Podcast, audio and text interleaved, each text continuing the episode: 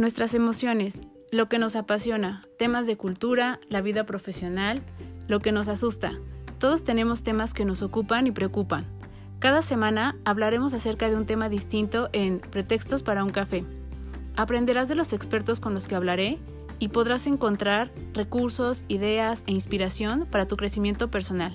Yo soy Claudia García, ve por tu café que ya vamos a comenzar.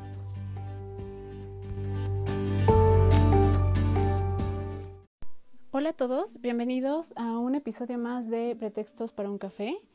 Ya teníamos unos días sin subir episodio y es que, pues bueno, con, con todos estos temas que han estado saliendo acerca de pues la cuarentena, que ya estamos como muy poquito o esperamos en la recta casi final para poder reincorporarnos a esta nueva normalidad, como le llaman, pues hemos estado haciendo varias cosas, ¿no? Y entre haciendo en vivos, apoyando también en la parte de emociones a las empresas y demás, pues no había tenido tiempo de subir otro episodio y la verdad es que tengo muchos temas eh, aquí en espera que seguramente en los días que vienen van a haber mucho más temas publicados eh, de manera más rápida, por, justo por el tiempo que, que pasé sin, sin hacer un episodio y que pues bueno, se fueron acumulando y que afortunadamente todas son herramientas que nos pueden ayudar en este momento o nos pueden ayudar en otro eh, en otra situación o necesariamente que nos encontremos en este en esta situación extraordinaria como le hemos estado llamando de estar en cuarentena y de estar eh, pues un poco a la expectativa y del tema de emociones que ya hemos hablado en otros episodios, pero que creo que empiezan a ser temas relevantes cuando estamos encerrados y cuando empiezan a o empezamos a tener ciertas reacciones ante las emociones que nos provocan la interacción con los demás, ¿no? Ya sea que estemos en, en pareja, con hijos, con nuestros papás, con hermanos, con roomies, con quienes estemos compartiendo incluso en la misma relación laboral empieza a ser esto un poco un tema eh, mucho más serio porque hemos tenido la oportunidad de darnos cuenta de cómo reaccionamos y cómo reaccionan los demás y esto nos da pues una pauta para poder poner nuestra atención ahí y querer trabajar en ello, que creo que eso es muy importante. Y entonces una de las cosas que yo he, percibido que, que, está comenzando a suceder ahora que estamos viendo que podemos estar ya próximos a, estar en esta nueva normalidad es que viene mucho también la parte de inseguridad. Si se dan cuenta, hemos estado pasando por diferentes emociones que al principio era miedo, eh, como decíamos, mucha em, expectativa de qué iba a suceder. Teníamos mucho esta parte de no tener seguridad, de no tener certeza de que venía. Logramos creo que estar algunos días un poco ya en rutina y ya aceptando esta situación y logramos estabilizarnos y con la información que comienza a salir, pues otra vez viene esta curva de, de emociones y de un sub y baja en el que vemos que, por ejemplo, la mayoría de los estados ya están diciendo que la parte educativa ya no va a regresar a las aulas y que seguramente esto se va a normalizar en todo, en todo el país y entonces el periodo pues vamos a tener que terminarlo en casa con nuestros pequeños, ¿no? Y esto contrae muchas cosas. Por ejemplo, las familias en donde papá y mamá salen a trabajar y a lo mejor están incluso los hijos en una escuela donde están como medio interno o solo se tienen que preocupar por quién nos vea por las tardes, pues tendrán que cambiar también su dinámica y es nuevamente adaptarse a, esto, hacer una modalidad otra vez para poder eh, pues eh, llevar este nuevo proceso que estamos eh, apenas viendo si va a suceder o no, pero ya estamos un poco visualizando qué podría pasar. Otro es el tema también laboral, que ahorita ya estamos viendo y las empresas ya están tomando más medidas de, por ejemplo, quitar un porcentaje del sueldo para poder no llegar a situaciones como tener que hacer recorte de personal, ¿no? Y esto pues sí nos, nos afecta también económicamente y en el tema de emociones y en tema de planes a corto, largo, mediano plazo. Eh, por ejemplo, van a empezar a haber bajas también, que este es otro tema, y todo lo que viene también o trae consigo el que haya habido este sub y baja en la parte económica y de emociones en casa. ¿no? La verdad es que creo que hay personas que somos privilegiadas y así lo, lo he escuchado en muchos espacios en las que no hay otro tema de qué preocuparnos más que cómo nos vamos a organizar ¿no? con, esta, con esta nueva, a lo mejor, eh, pues sí, esta nueva cuota que, que, estamos teniendo en la parte económica o este nuevo ingreso,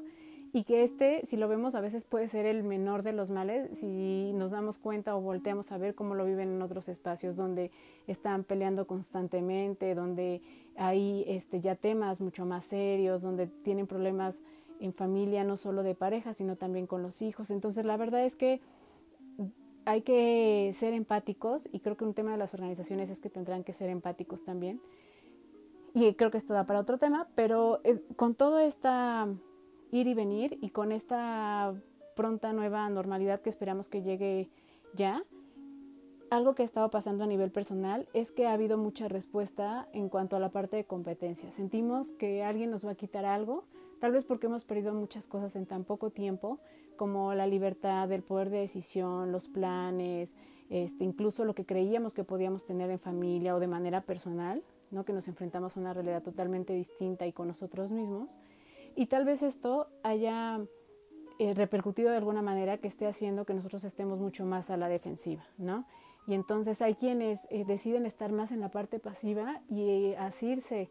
o agarrarse de las personas que los pueden jalar, aunque no necesariamente esto sea lo mejor. Y hay quienes están tomando partido por la parte mucho más activa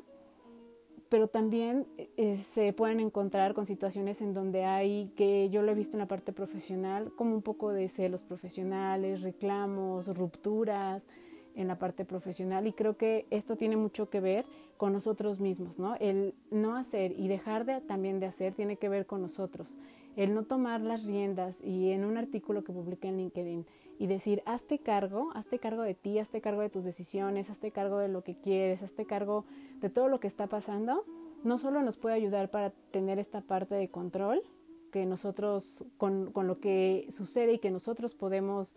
responder ante ello, sino también porque eso nos corresponde, es nuestra responsabilidad para sentirnos bien, para un bienestar, para tomar decisiones desde nosotros y que además nos puede ayudar a tener o sentir que sí tenemos poder de control sobre las cosas que nosotros queremos hacer. Esto en la medida en la, de, en la, en la que reaccionamos hacia lo externo, ¿no? que sabemos bien que lo externo no lo podemos controlar, pero sí podemos decidir qué hacer con esto que viene externo y esto nos va a ayudar muchísimo para eso. Si bien nos ayuda también para eso, nos, nos ayuda también a sentirnos mucho más fuertes en la toma de decisiones, que creo, que esto es muy importante, a poder eh, decidir de una manera mucho más consciente antes de ejecutar algo y también a volvernos responsables, que creo que esa es una de las cosas que a veces nos cuesta. Nos cuesta un poco mirar hacia adentro y nos cuesta un poco conocernos y reconocer las cosas en las que si nosotros asumimos y nos hacemos cargo de, no tendremos por qué buscar hacia afuera eh, un reconocimiento ni tampoco eh, un culpable. Entonces, el, trabajar con nosotros y decidir tomar esta responsabilidad de trabajar con nosotros mismos no es tan sencillo, ¿no? Siempre es mucho más fácil poder hacerlo hacia afuera que hacia adentro. Y una de las cosas que, que ha estado sucediendo en, en todo este ir y venir de em, noticias, de situaciones, de tener que rehacer planes, de replantearnos nuestros objetivos, etc. Eh, una de las cosas en las que nos hemos encontrado es también cómo respondemos hacia estas nuevas situaciones y más cuando nos sentimos en amenaza. Lo que yo he visto que se ha estado suscitando ahora que pues estamos como ya planeando hacia esta fecha en la que podamos comenzar a salir y también dependiendo de cómo esté afuera la reincorporación de las organizaciones hacia la parte laboral, pues iremos viendo cómo nos vamos adaptando, qué cosas van a permanecer acerca de los nuevos, las nuevas formas de trabajo. Tendremos que dejar algunas que implementamos como eh, temporales o que creíamos que eran temporales y que podrían ya darse de manera formal, ¿no? Como está sucediendo, por ejemplo, en el tema de home office con algunas organizaciones, como por ejemplo este este medio de Twitter que decidió ya dejar de manera permanente el trabajo, por lo menos este año, con sus colaboradores en home office. A lo mejor habrá organizaciones que decidan trabajar de esta manera, habrá otras que no, tendremos que implementar otra vez eh, e innovar acerca de lo que nosotros hacemos.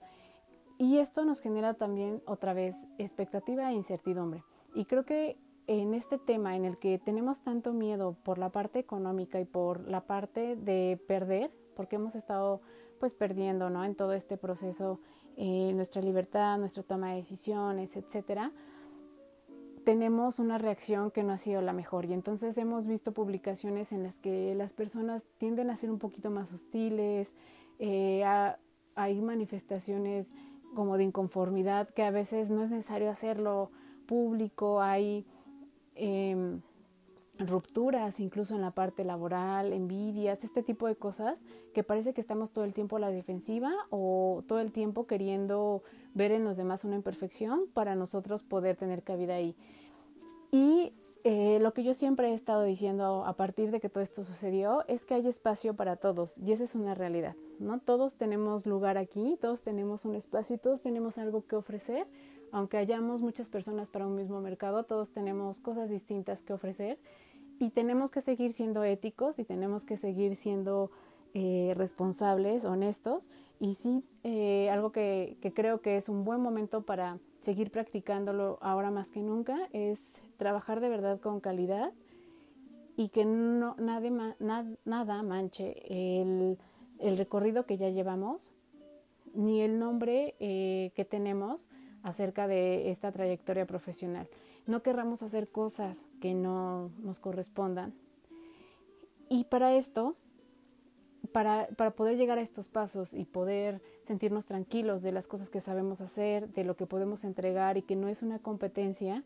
creo que uno de los temas es cómo nosotros nos vivimos hacia lo externo. Y como una de las partes de cómo nos vivimos hacia lo externo es que la mayoría, eh, y este fue un tema que hicimos en un en vivo y la verdad es que tuvo mucha afluencia y hubo muchos comentarios acerca de esto, hay muchas personas que no se sienten suficientes y que buscan la aprobación en cualquier manifestación por la parte externa, incluso hasta por personas que no, no, son significativas en tu vida. Esto de repente también se ve mucho más alimentado por la parte de las eh, redes sociales, que ahorita ha sido pues el medio principal de comunicación, incluso hasta de prospección y de dar a conocer la parte profesional, porque no podemos hacerlo con el eh, estar enfrente de las personas, ir a visitar a las empresas, a las organizaciones, a nuestros clientes, etcétera. Este se ha vuelto un medio de comunicación y entonces mientras más eh, comentarios positivos o mientras más likes tenemos, nos sentimos mucho mejor. Y yo creo que aquí es donde se puede empezar un poco a perder esta parte de de verdad quiénes somos, lo que queremos entregar, el objetivo, a cambio de una aprobación. Y que esto sí tiene que ver mucho más con nosotros, ¿no? ¿Por qué no sentirnos eh, suficientes para las demás? ¿Por qué sentirnos siempre como por debajo o en este tema de amenaza de, ante las situaciones o ante las personas? Y creo que esto tiene eh, mucho más trasfondo del que nosotros creemos. Cuando en su momento hicimos el en vivo, decíamos que este tema iba a servirnos no solo para nosotros como adultos, sino también para poder hacer una reflexión acerca de cómo estamos interactuando con los pequeños, con nuestros hijos, y qué estamos aportándoles. Y entonces darnos cuenta si nosotros estamos eh, jugando un papel importante para que ellos más adelante puedan tener alguna de estas características, que también puedan vivir como malestar y que también puedan estar eh, próximos a ser personas que busquen la aprobación externa constantemente. Que si bien sí es, sí es importante porque al final somos sociales y necesitamos de un reconocimiento, pero de un reconocimiento de que estamos aquí, no de un reconocimiento de que somos buenos, malos, em, de que somos listos, de que eh, somos amados, etcétera. No en este tipo de reconocimiento. Como seres sociales necesitamos un reconocimiento de que formamos parte de una sociedad, de una tribu, de un grupo, pero esto va más allá y va más en un tema mucho más profundo, que es el necesitar sí un calificativo. Y en realidad no es en este caso que nosotros nos sintamos como víctimas de lo externo. No, aquí sí es un tema en el que nosotros creemos que no tenemos lo suficiente para llegar a ser algo, para llegar a ser alguien, para tener una relación, para tener un trabajo, para tener una vida con cierto estilo, etc. y creemos que el defecto lo tenemos nosotros. Aquí sí no hay algo externo, sino que nosotros por nosotros mismos no somos suficientes. No importa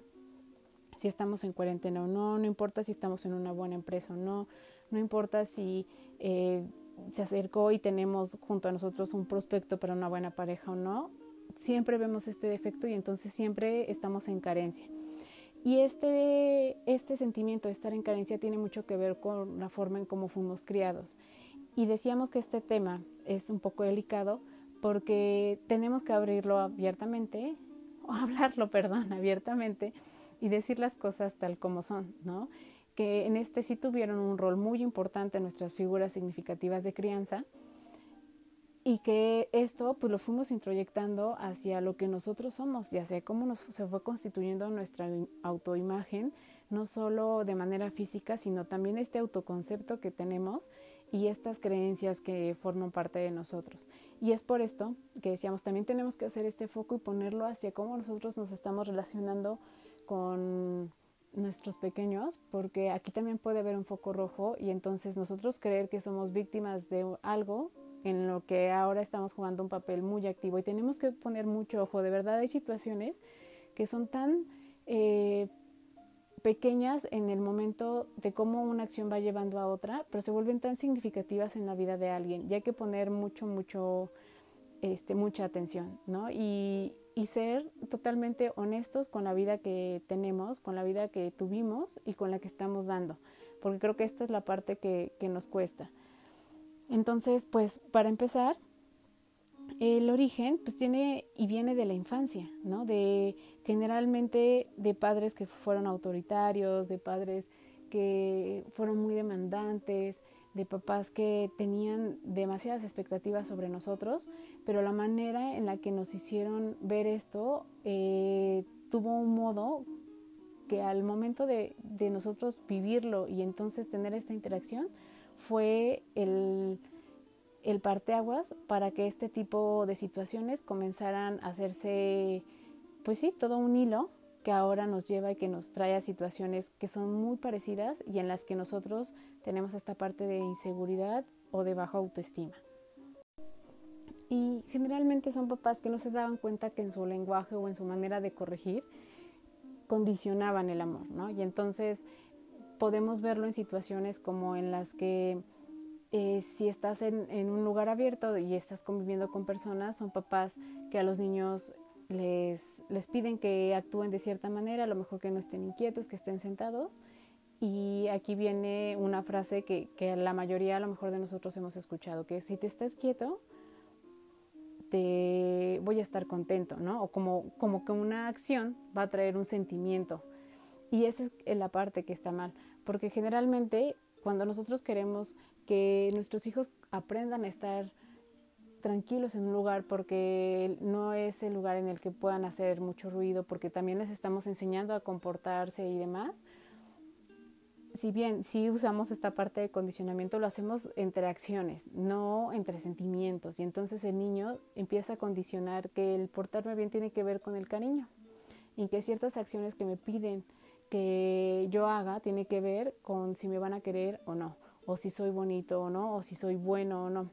Y cuando las mezclamos con esta parte de emociones es cuando esta parte comienza a fallar, porque entonces si no me quedo callado y no me siento, entonces soy una mala persona, soy un niño malo y entonces no soy merecedor de que me quieran, ¿no? Y entonces, tal cual, hay papás que usan el no te quiero, ¿no? Así de, te dije que quisiera estar y no me hiciste caso, ya no te quiero. Y no sabemos qué marcas pueda dejar esto. O papás que para poder corregir o reprender usan eh, demasiadas eh, palabras que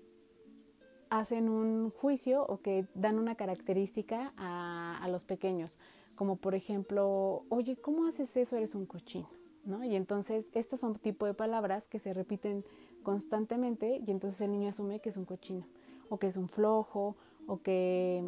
eh, es eh, malo o que es burro o que es grosero, todos estos calificativos que utilizamos cuando queremos corregir, no nos damos cuenta que no solo es que estemos haciendo una corrección en, parte negativa, sino que también estamos integrando un autoconcepto acerca de, de estas pequeñas personitas en las cuales ya estamos integrando y poniendo en, en cada uno de los ficheritos estas, estos calificativos que más adelante es difícil quitárnoslos, ¿no? Y entonces cuando estamos eh, yendo a una entrevista y nos hacen una pregunta que no tenga que ver ni siquiera con algo técnico, sino con algo acerca de nosotros o una perspectiva que tengamos algo de algo general o de algo cultural, etcétera, se nos vienen estas memorias, que no siquiera nos damos cuenta que se vienen estas memorias y entonces como soy burro no lo voy a poder contestar, ¿no? Y también nos podemos dar cuenta que las mamás que fueron chantajistas, y esto generalmente son mamás porque se da más en la parte femenina que en la masculina, no quiere decir que no se dé en la masculina, pero se da más en la femenina, eh, viene también esta parte mucho de reproche, de, como decíamos, de chantaje, de un chantaje de, de querer que se actúen, que actúen los hijos de cierta manera para, como decíamos, condicionar el amor, pero haciendo mucho más énfasis que cuando hacemos un simple regaño, ¿no? Entonces actuamos e incluso dramatizamos esto. Y no nos damos cuenta que nosotros comenzamos también a actuar así en nuestras relaciones y vínculos significativos. Es decir, si yo tengo una pareja y entonces esta pareja por algún motivo decide hoy no verme porque a lo mejor nos molestamos y decidió que hoy quiere estar en casa y no quiere estar peleando, etcétera, empezamos con un chantaje y entonces en lugar de tratar de comprender y darnos cuenta que la otra persona puede tener una decisión y una manera de ver las cosas distintas y que necesitamos nuestro espacio para poder sentir las emociones, viene este chantaje de, de claro, es que no quieres verme porque ya no me quieres o porque seguro porque vas a salir con alguien más o no me soportas. Entonces vienen estos chantajes de forma descalificativa hacia uno mismo pero también en esta descalificación que hacemos para nosotros viene este efecto en donde también te hago sentir mal a ti de lo mal que yo me siento. Y esto es un juego muy macabro porque no nos damos cuenta. A lo mejor a simple vista estamos viendo que alguien está chantajeando, pero no nos damos cuenta que cuando alguien nos interesa, este tipo de cosas pueden sí surtir efecto y entonces termina terminas yendo a ver a la persona, terminas cediendo hacia ciertas cosas para su bienestar, cuando en realidad no se siente bien, no se va a sentir bien más que por ese ratito y porque tú cediste, pero cuando te vayas va a regresar lo mismo, porque este es un sentir continuo. Y este lo llevamos también a las relaciones que podemos tener en la parte laboral, de amistad, familiar, este, no solo de pareja, en todas las podemos llevar y entonces también no nos sentimos suficientes en el trabajo, en proyectos, con socios, eh, con nuestras amistades, etcétera. Y también hay un chantaje que se da más entre la parte también femenina, como decíamos, y entre amigas, ¿no? Entonces es importante identificarlo y no es como de identificarlo para que no lo vivas, sino para que la otra persona también se dé cuenta y pueda y quiera trabajar acerca de esto, preguntándose hacia ella misma, porque en realidad estas situaciones son de malestar y estas situaciones, aunque son reactivas, dejan una sensación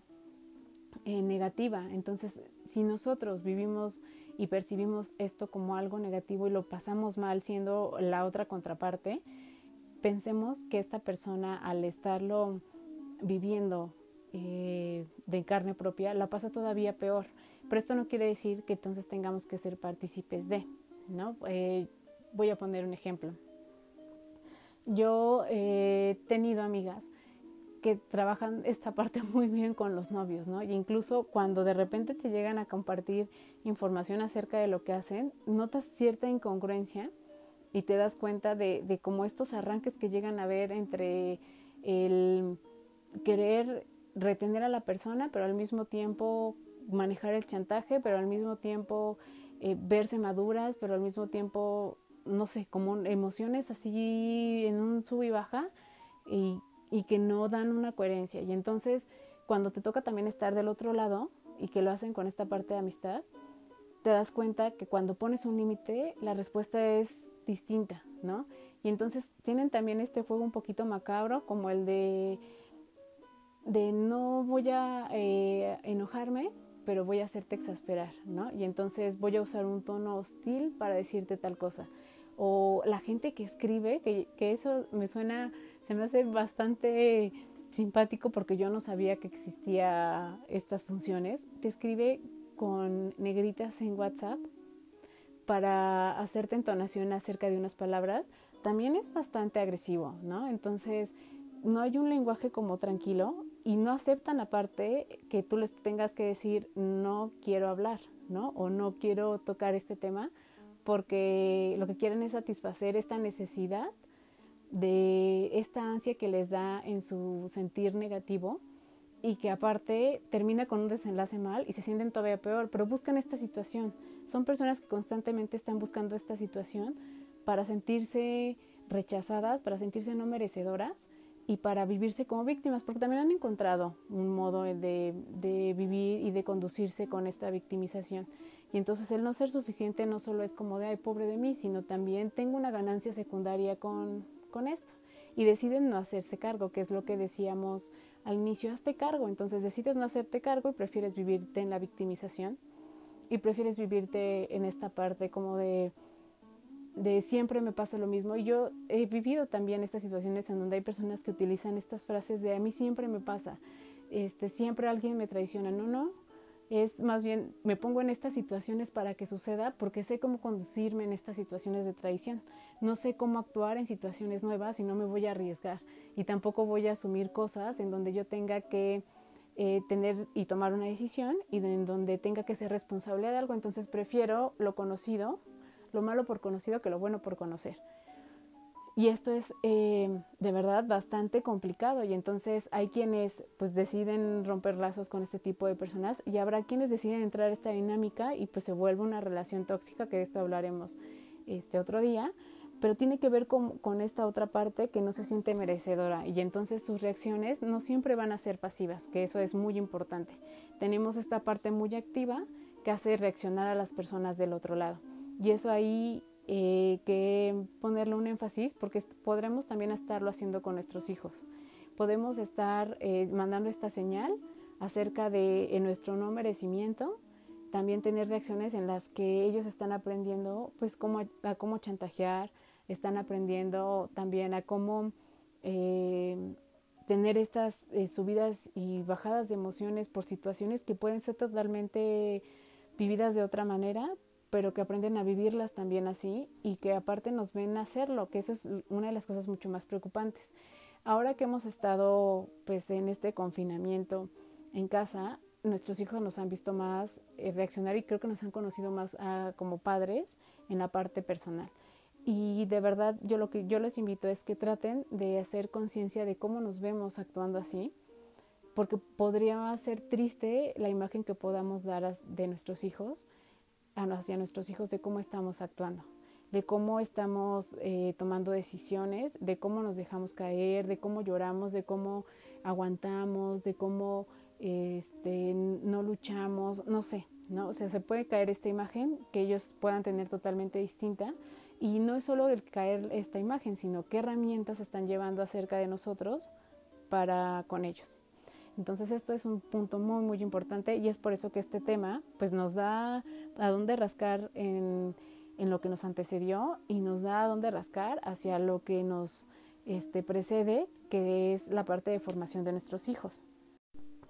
¿Qué otra situación tuvimos que haber vivido para sentirnos no merecedores? Que en nuestra formación nos hayamos encontrado también con figuras significativas de crianza que pusieron estándares muy grandes acerca de nosotros, ¿no? Y esto también tiene que ver con estas vivencias de estas personas. Tal vez ellos querían, nuestros papás o las personas que nos criaron querían que tuviéramos, eh, querían tener cierto tipo de vida, alcanzar eh, cierto nivel educativo, eh, algún tipo de formación en específico, y entonces traslapan este deseo mm, que es propio hacia nosotros y, comenzamos a vivir esta parte de exigencia pues cada vez más alta, ¿no? Los estándares que nosotros podemos tener son muy subjetivos y entonces para lo que ellos pueda ser algo muy simple, para nosotros puede ser algo muy complicado. Y una de las cosas que nosotros hemos hablado cuando tocamos temas de pequeños es siempre identificar para qué puntos son nuestros pequeños muy buenos y tratar de engrandecerlos y enaltecerlos para que ellos puedan sacar provecho de esto, ¿no? Y que es algo muy normal. Hay cosas para las que no somos tan buenos eh, en general todos, ¿no? Y hay cosas para las que cada uno tiene su particularidad. Y entonces esto ayudar a que nuestros hijos no lo vivan como una competencia o que este, se sientan con menos ventajas en algunas cosas, en herramientas intelectuales, cognitivas, etcétera, es que procuramos que identifiquen estos puntos y que nosotros les ayudemos a encontrar herramientas a partir de esos puntos.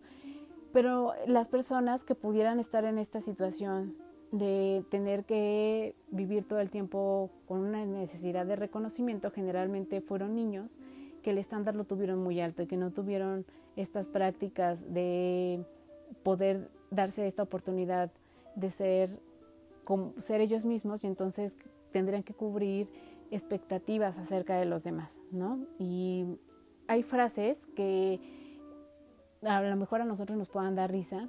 que podamos llevar a cabo y que se ve más en, el ámbito laboral, pero que tienen que ver también con mucho con un pasado que, que vivimos y es cuando estás haciendo una tarea que te fue asignada y que a lo mejor la persona que te la asignó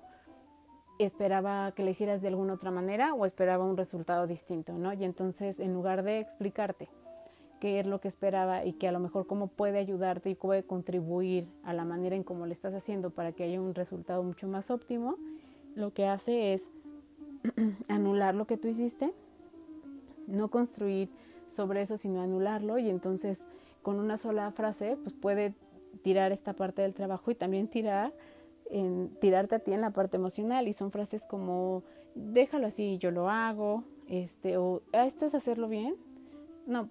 no no te preocupes, ¿no? Ya encontraré quien darle a alguien más para esta tarea. Eh, no sé, este tipo de cosas de sentir que fallaste y aparte recalcártelo y decirte que el estándar que manejas es muy bajo, son eh, frases en las que estamos anulando a la otra persona, ¿no? Entonces tengamos mucho cuidado también, como decíamos, que esto no se vuelva una manera de corregir o de enseñar a los pequeños, porque a lo mejor podremos asignarles a nuestros hijos que puedan recoger su cuarto o que puedan hacer una actividad en la casa que les hemos encomendado y que también son las primeras veces que las hacen, si bien nos han visto hacerlas, no es lo mismo que llevarlas a cabo ellos. Y nuestra respuesta puede ser como, ah, esto es recoger. No, déjalo, yo ahorita recojo. Este tipo de cosas podemos estar eh, pegando justo en la parte de sus emociones, en la parte de sentirse productivos, que apoyan, que están haciendo cosas nuevas y entonces estaremos eh, fomentando esta parte que como mencionábamos, de que más adelante quieran tener la aprobación de alguien más porque se sienten poco merecedores y que tienen y no cumplen eh, los estándares a los que constantemente nosotros los estamos sometiendo. ¿no? Entonces tiene que ver con eh, personas que más adelante van a ser personas que van a sentir que todo el mundo las decepciona, que te, te han traicionado, son personas muy ansiosas, son personas que tienen malas relaciones de pareja generalmente, ¿no? Y que siempre están en, en este ir y venir, ir y venir, y aunque ya es una relación que no se vive bien, la quieren todo el tiempo, ¿no? Y entonces, como lo hemos visto en, en otros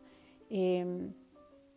episodios y en otros temas, a veces preferimos esta mala relación a nada, ¿no? Como, como un poco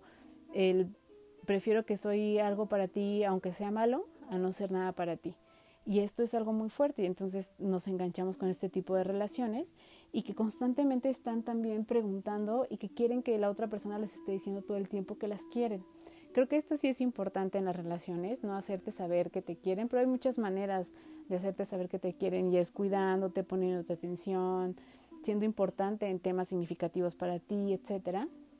Y hay personas que quieren la demostración todo el tiempo y entonces eh, si mandas un mensaje y no obtienes una respuesta como tú la querías, mandas otro y entonces de repente medio te enojas y, es en este eh,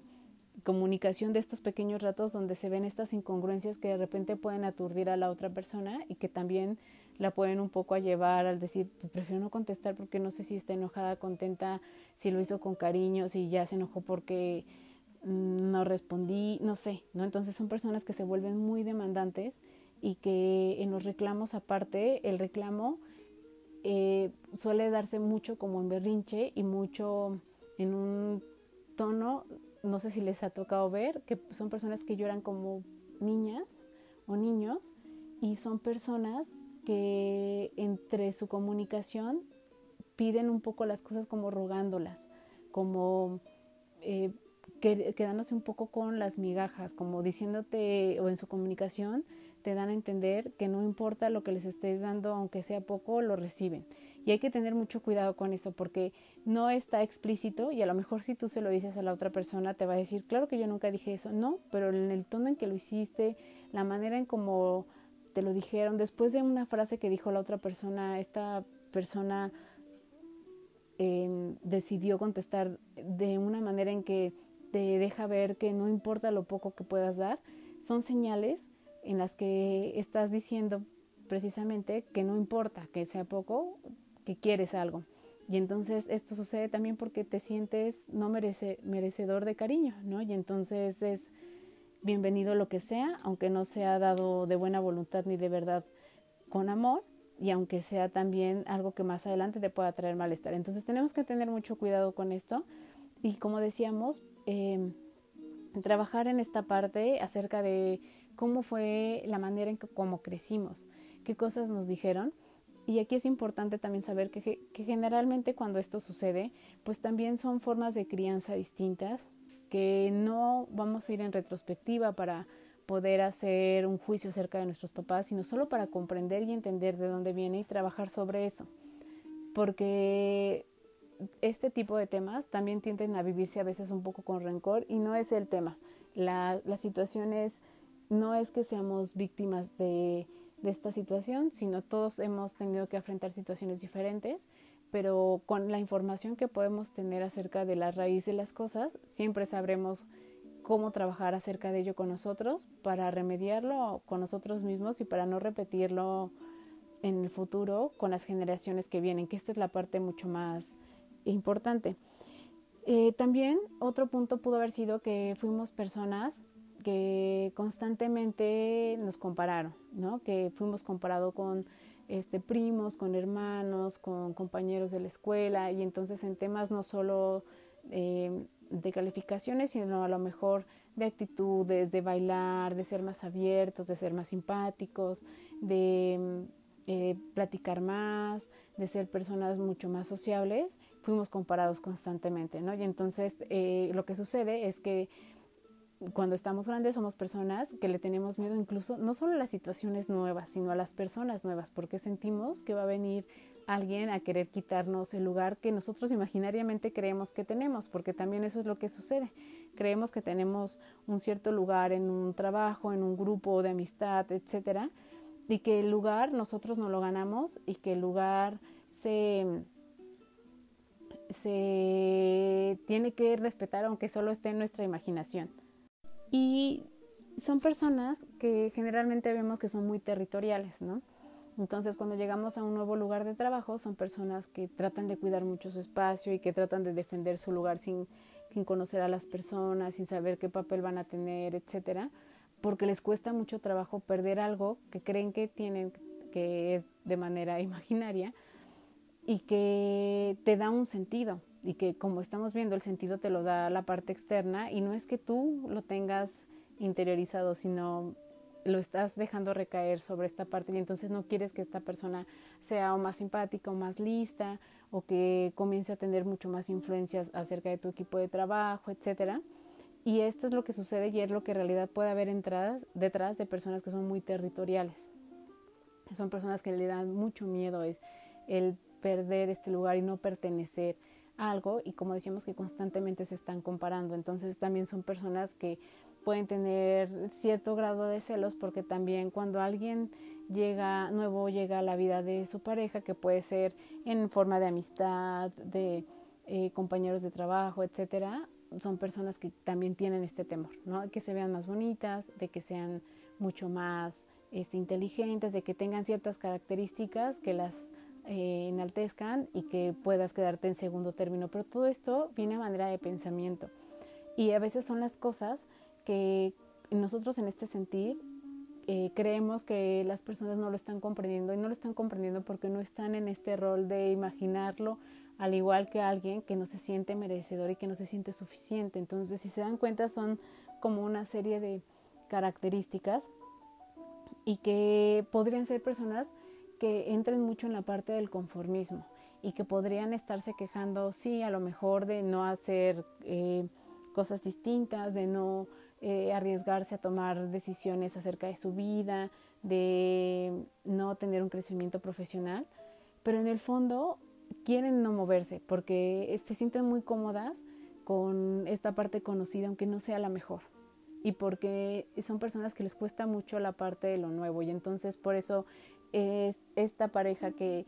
que prefiero que, aunque no estoy bien, quedarme con ella, estas amistades que también pudieran estar fomentando toda esta parte, este trabajo que no me convence totalmente. Y entonces esta manera de estar conmigo misma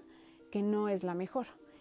Y este es el punto principal, que con todo estos, este resumen y estos puntos que hemos hablado acerca del origen y de cómo este origen nos, nos lleva y nos puede traer a estos ejemplos de situaciones que, que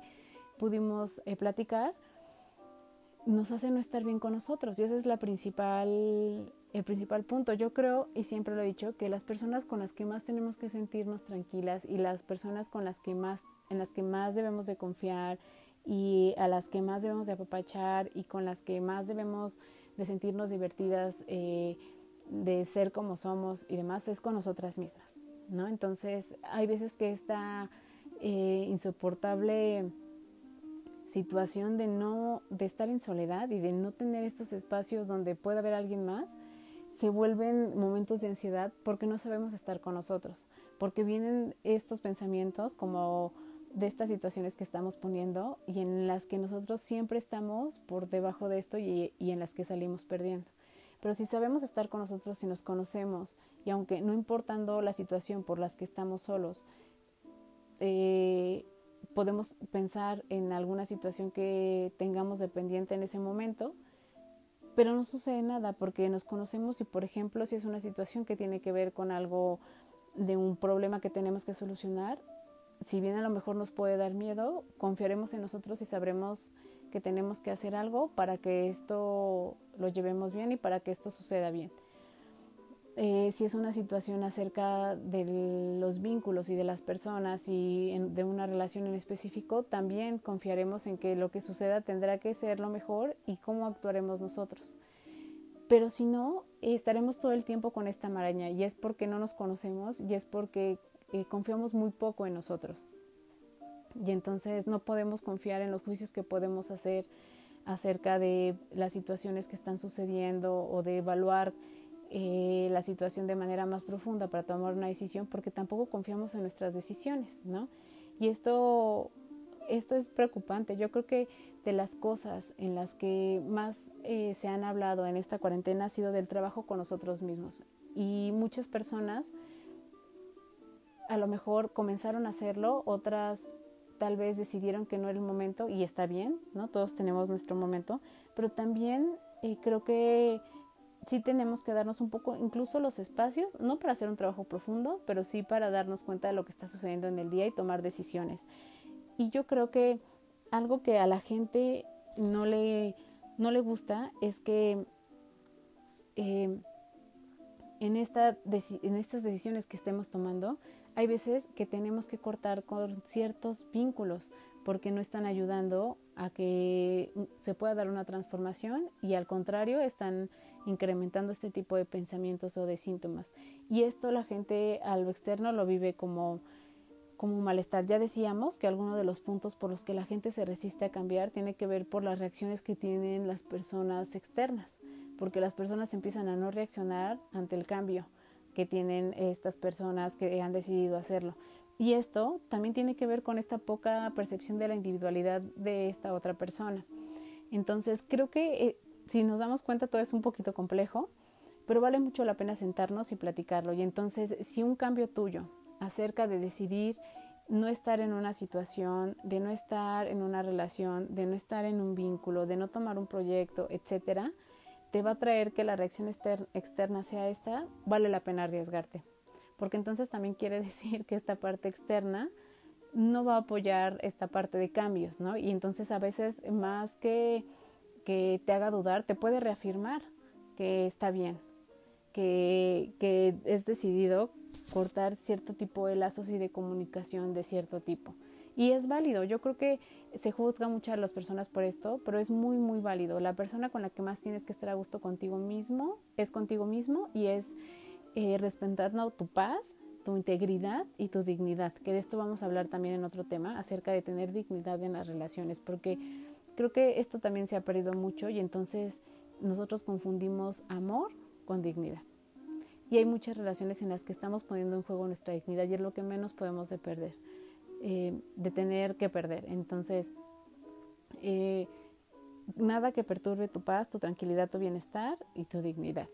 ¿no? Y si esto podemos darlo como un ejemplo para nuestros hijos, también ellos van a evaluar situaciones en las que quieran o no quieran estar, van a tener un autoconcepto distinto y que no tengamos que eh, tener esta necesidad de validación, sea cual sea que, estemos buscando por lo externo y que nos demos cuenta que si bien ahora eh, estemos ya en esta situación por las vivencias que hemos tenido, podemos trabajarlo, ¿no? Y podemos decidir conocernos mucho más, trabajar más en estas cosas y, como decíamos, hacernos cargo de la parte que nos corresponde a nosotros. No todo es eh, el pasado y no todo es lo externo. Entonces muchas de las cosas que están sucediendo están sucediendo aquí en el presente y con las decisiones que estamos tomando ahora con las herramientas que tenemos y el conocimiento que tenemos. Nosotros decidimos si queremos conocer más o queremos limitarnos a tener esta parte y entonces seguir en esta parte pasiva conocida de malestar o decidir avanzar e ir conociendo cosas nuevas que en el camino tal vez pueda haber estas idas, idas y venidas de malestar, pero que al final de este proceso seguramente te va a traer una visión de las cosas totalmente distinta, te va a dejar acercarte hacia nuevas situaciones y hacia nuevas personas, que creo que eso es lo interesante, estar rodeada de personas que formen parte de un sistema de pensamientos muy parecidos al tuyo, que quieran crecer como tú, que tengan esta parte de valorarse a sí mismas como tú lo haces contigo y en donde no dependas de lo externo para ser alguien. Entonces vale mucho la pena detenernos. Como siempre, la verdad es que estos temas nos dan para mucho más. Esperemos abordarlos de otra manera, pero también se van complementando con todos los que vamos viendo y vamos viendo qué interesante es la parte de la infancia, qué interesante es conocernos a nosotros y qué importante es eh, lo que hagamos de aquí en adelante para nosotros y para con los demás. Entonces espero que les haya gustado. Eh, pues muy pronto van a escuchar otro episodio porque decíamos se han acumulado algunos,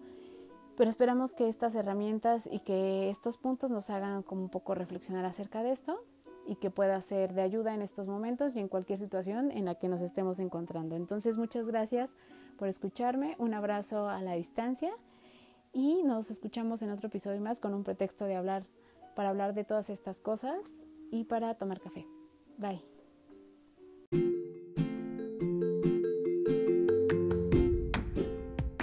Muchas gracias por estar aquí. Nos escuchamos en el próximo episodio con un pretexto más para hablar de otro tema.